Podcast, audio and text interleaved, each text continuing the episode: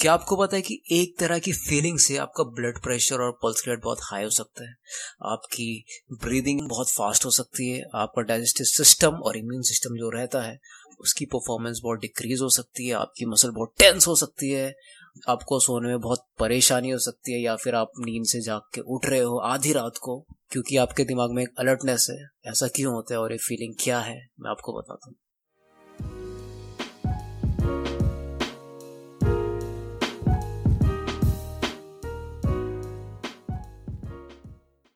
Stress my friend stress ये जो stress होता है ना, ये आपका ब्रेन और बॉडी की एक डिमांड रहती है कि मैं सिचुएशन को कैसे रिस्पॉन्ड करूँ।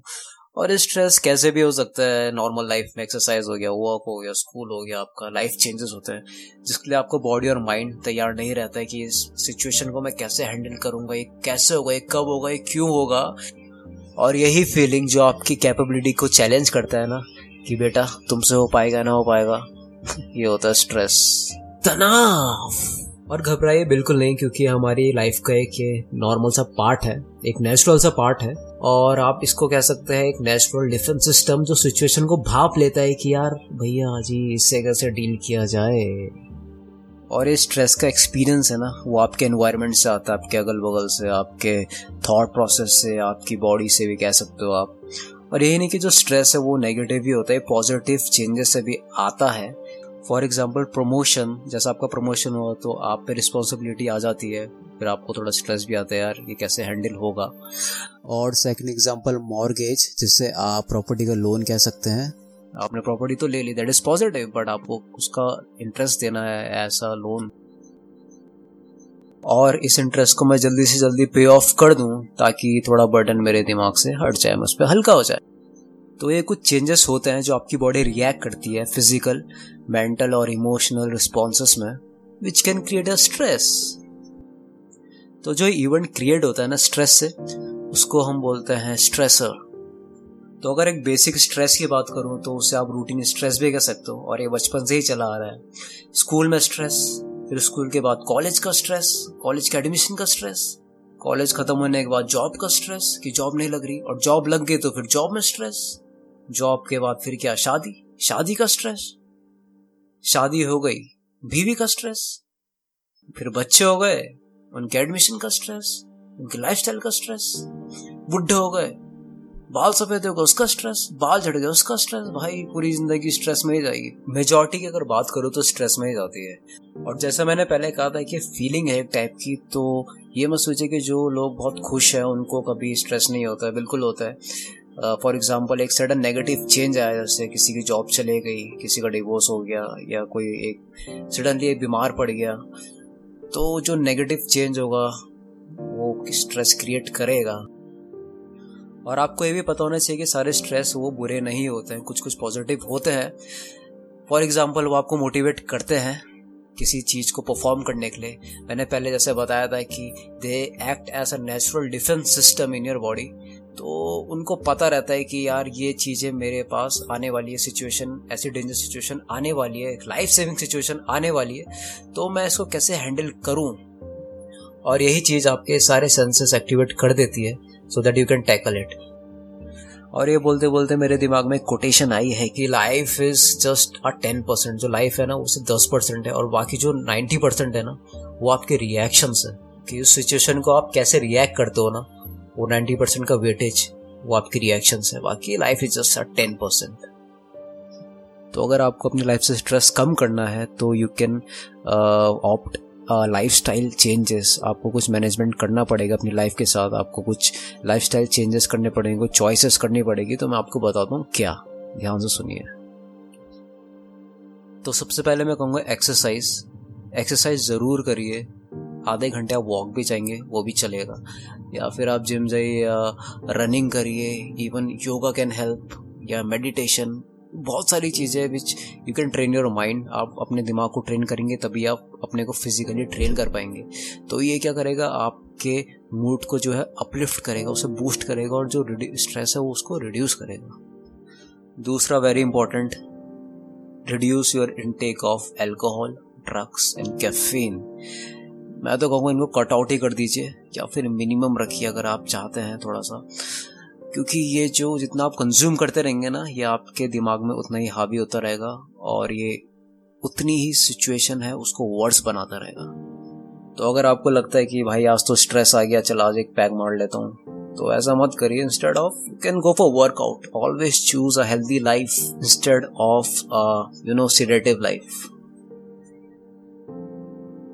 नेक्स्ट इज़ न्यूट्रिशन जो सबसे एसेंशियल मैं चीज़ बोलूँगा ना, वो यही है न्यूट्रिशन अगर आप हेल्दी खा रहे हो, एक बैलेंस डाइट ले रहे हो with plenty of fruits and vegetables हरी सब्ज़ियाँ खा रहे हो तो वो आपका जो इम्यून सिस्टम है ना, उसको बहुत ही स्ट्रांग बनाएगा.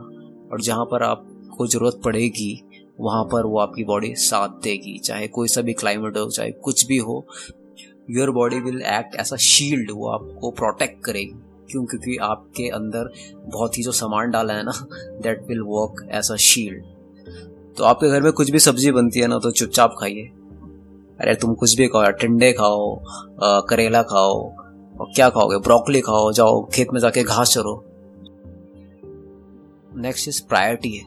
जो काम आपको थोड़ा टफ लगता है या लगता है कि यार ये काम बहुत ही इंपॉर्टेंट है, उसे अभी के अभी निपटा लीजिए। अपने कामों को प्रायोरिटी दीजिए कि मुझे किस टाइम कौन सा काम करना है। और अगर एक सिंपल सा टेबल बताऊँ मैं आपको तो अगर कोई काम इंपॉर्टेंट है और अर्जेंट है तो उसे अभी करिए। अगर वो इंपॉर्टेंट है और अर्जेंट नहीं है तो उस काम को प्लान करिए। नेक्स्ट अगर not important if it is not important और वो थोड़ा अर्जेंट है तो उसको डेलीगेट करिए। किसी और को दीजिए थोड़ा बाद में रखिए उस काम को। और अगर वो इम्पोर्टेंट भी नहीं है, ना ही अर्जेंट है तो उसको ड्रॉप कीजिए बिकॉज़ कोई फ़ायदा नहीं है। लिव इट तो नेक्स्ट इज़ टाइम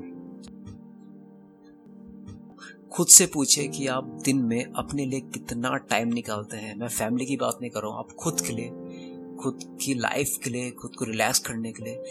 किसी अपने पैशन को परस्यू करने के लिए कितना टाइम अपने लिए निकालते हैं whether it is for workout और एनी तो ये चीज़ बहुत इंपॉर्टेंट है। अगर अपने लिए आप टाइम नहीं निकालेंगे तो भाई आप क्या कर रहे हो? थोड़ा सा तो टाइम निकालिए, थोड़ा अपने को टाइम दीजिए, ताकि आप अकेले अकेले की बात कर रहा हूँ मैं, आप अकेले में अपना टाइम दीजिए और थॉट प्रोसेस चलाइए कि आप क्या क्या कर सकते हैं। आप बहुत कुछ कर सकते हैं। करके देखिए। नेक्स्ट है ब्रीदिंग एंड रिलैक्सेशन जो मेडिटेशन होता है ना मसाज होता है योगा होता है, ये क्या होता है? आपका सोल को ट्रेन करते हैं आपको सोल को ट्रेन करते हैं।